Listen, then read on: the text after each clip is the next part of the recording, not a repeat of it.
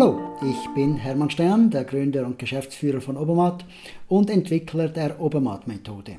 Ich spreche hier über Aktien, die ich kaufe. Aber heute mache ich es anders. Ich erzähle, was ich verkaufen würde. Und was ich definitiv verkaufen würde, hätte ich es in meinem Portfolio, ist Google. Also die Aktie Alphabet, die als Holding-Plattform für die ganzen Google-Geschäfte steht. Warum würde ich diese Aktie verkaufen? Ich möchte das heute darlegen. Es war zuerst einmal so, dass ich ein Frühanwender war von Google. Bereits 1998, 99 bin ich sofort von Yahoo auf Google gewechselt, dass ich gesehen habe, dass diese Suchresultate so viel sauberer dargestellt wurden. Yahoo war voll Werbung mit viel Dingen, die nicht wertvoll waren. Aber Google hatte die wirklich brillante Idee, den Suchalgorithmus so zu machen, dass er auch wirklich relevante Dinge findet und das auch auf eine ganz saubere, einfache Art und Weise darzustellen.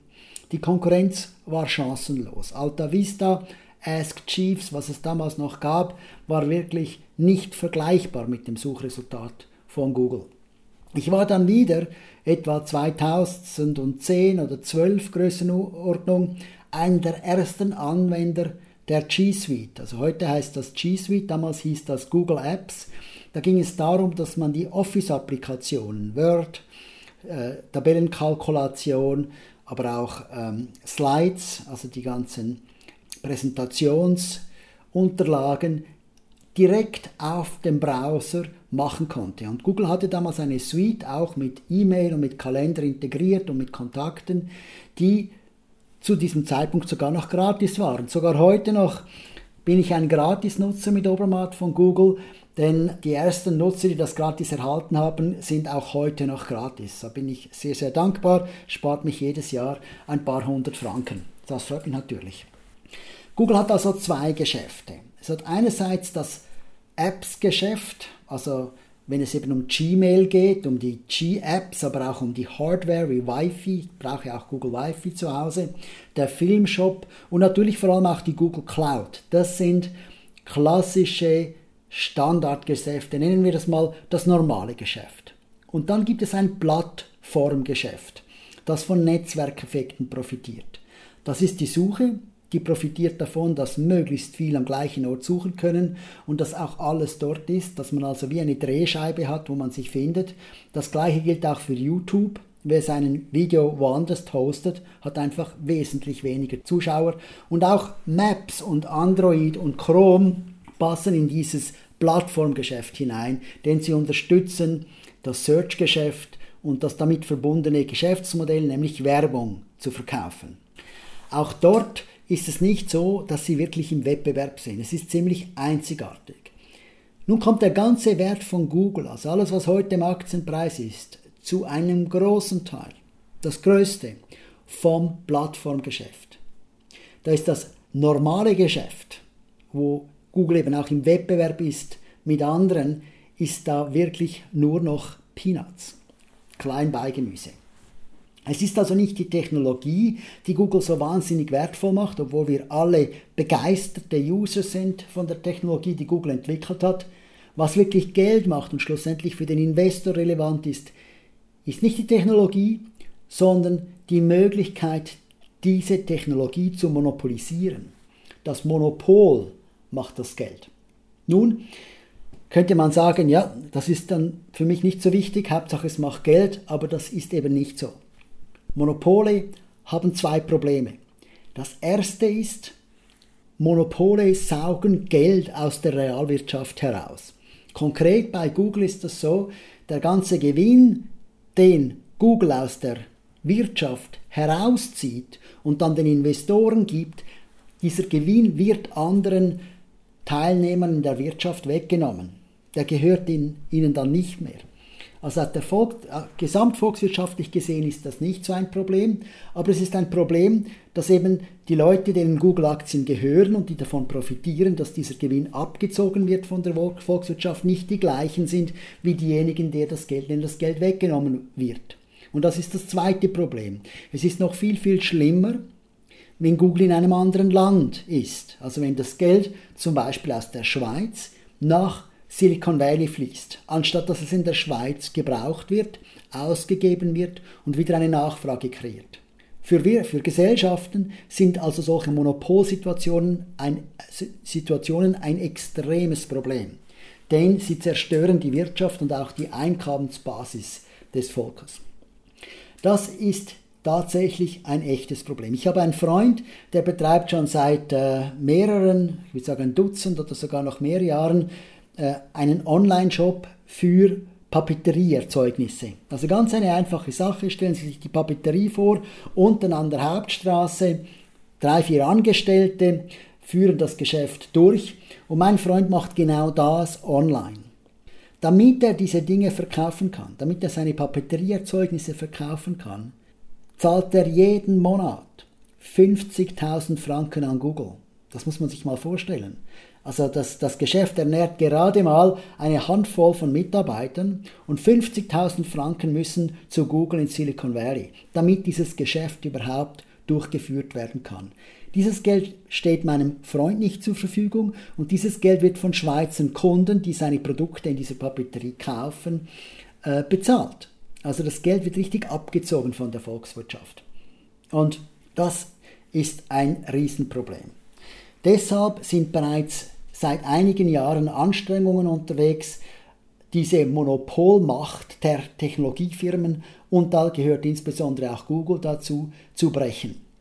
Das Justice Department in den USA hat angekündigt, und das ist eben auch der Grund, warum ich jetzt diesen Podcast mache, dass sie einen Antitrust äh, Case starten werden, dass sie also wettbewerbsrechtlich gegen Google vorgehen möchten. Und das ist ein großes Sales-Signal. Bereits vor ein paar Jahren habe ich einen ganz spannenden Aufsatz gelesen von einer Frau, Lina Kahn, eine junge Anwältin in den USA, und die hat argumentiert, dass das Monopolpower, also Monopolmacht, so wie das früher definiert wird, nicht mehr ausreicht, um Monopole wirklich zu fassen. Früher hat man, hat man gesagt, wenn zu hohe Preise da sind im Markt, wenn also Kunden zu viel für etwas bezahlen müssen, dann ist das eine Ausübung von Monopolmacht. Nun ist es so, dass Google die Preise gesenkt hat. Also das ist nicht so, dass wir heute mehr bezahlen als vorher. Im Gegenteil, wir bezahlen weniger, um diese Werbung mit entsprechenden Plattformen machen zu können. Aber äh, das heißt noch lange nicht, dass das nicht missbräuchlich ist. Denken auch an Amazon. Oder Amazon hat sicher die Preise günstiger gemacht für jeden, aber das heißt noch lange nicht, dass das effizient ist. Und Lina Kahn hat gesagt, wenn Kampfpreisstrategien vorhanden sind, die dann mehrere Branchen dominieren und die den Wettbewerb ausschließen, also quasi dem Wettbewerb an die Gurgel gehen, dann ist das auch schon ein Problem. Und man muss bereits dann auf diese Firmen losgehen. Und die Lösung, die Lösung ist eigentlich ganz einfach. Man muss hingehen und die Plattform von der Kommerzialisierung der Plattform trennen. Und das ist nicht wirklich etwas Schwieriges. Da braucht es nur Willen und dieser Willen ist mittlerweile schon lange vorhanden. Das ist natürlich noch nicht bei den Anlegern angekommen. Also bei meinen Analysten, wenn ich da schaue, zum Beispiel auch in meinem mit, mit, bei meinem Finanzdatenprovider, was dann die Analysten so sagen, dann äh, sehe ich in den letzten zwei Jahren praktisch keine Meinung. Es sind alle auf Buy, Strong Buy sogar ein paar oder Hold. Aber niemand würde äh, sagt, äh, man soll verkaufen oder sogar äh, unbedingt verkaufen. Also heutzutage ist es ein absolutes No-Go zu empfehlen, Technologieaktien zu verkaufen. Das ist verständlich, dass dann die Analysten das nicht wagen wollen und so etwas sagen, äh, so etwas zu sagen, denn das würde ihnen auch den Job kosten. Wer wird schon Nein sagen zu Google? Das Problem ist nun, wenn es bekannt ist, dass diese Antitrust, diese äh, wettbewerbsrechtlichen Instrumente greifen, dann ist es bereits zu spät.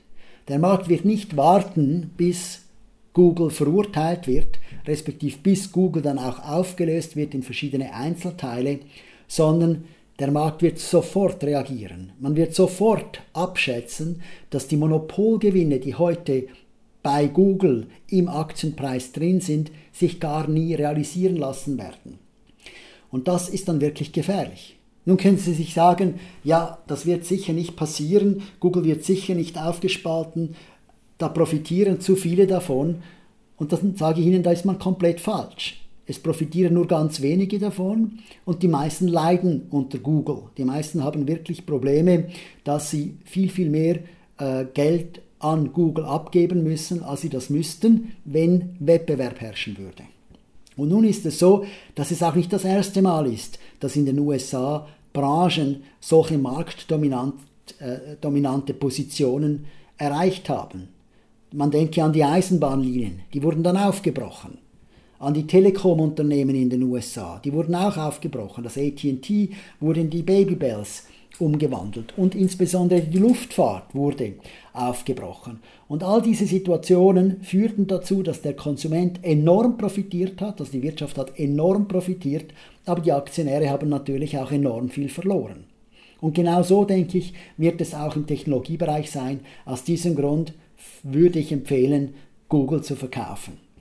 Das war nun meine Entscheidung und ich wünsche Ihnen viel Erfolg mit Ihrer Entscheidung.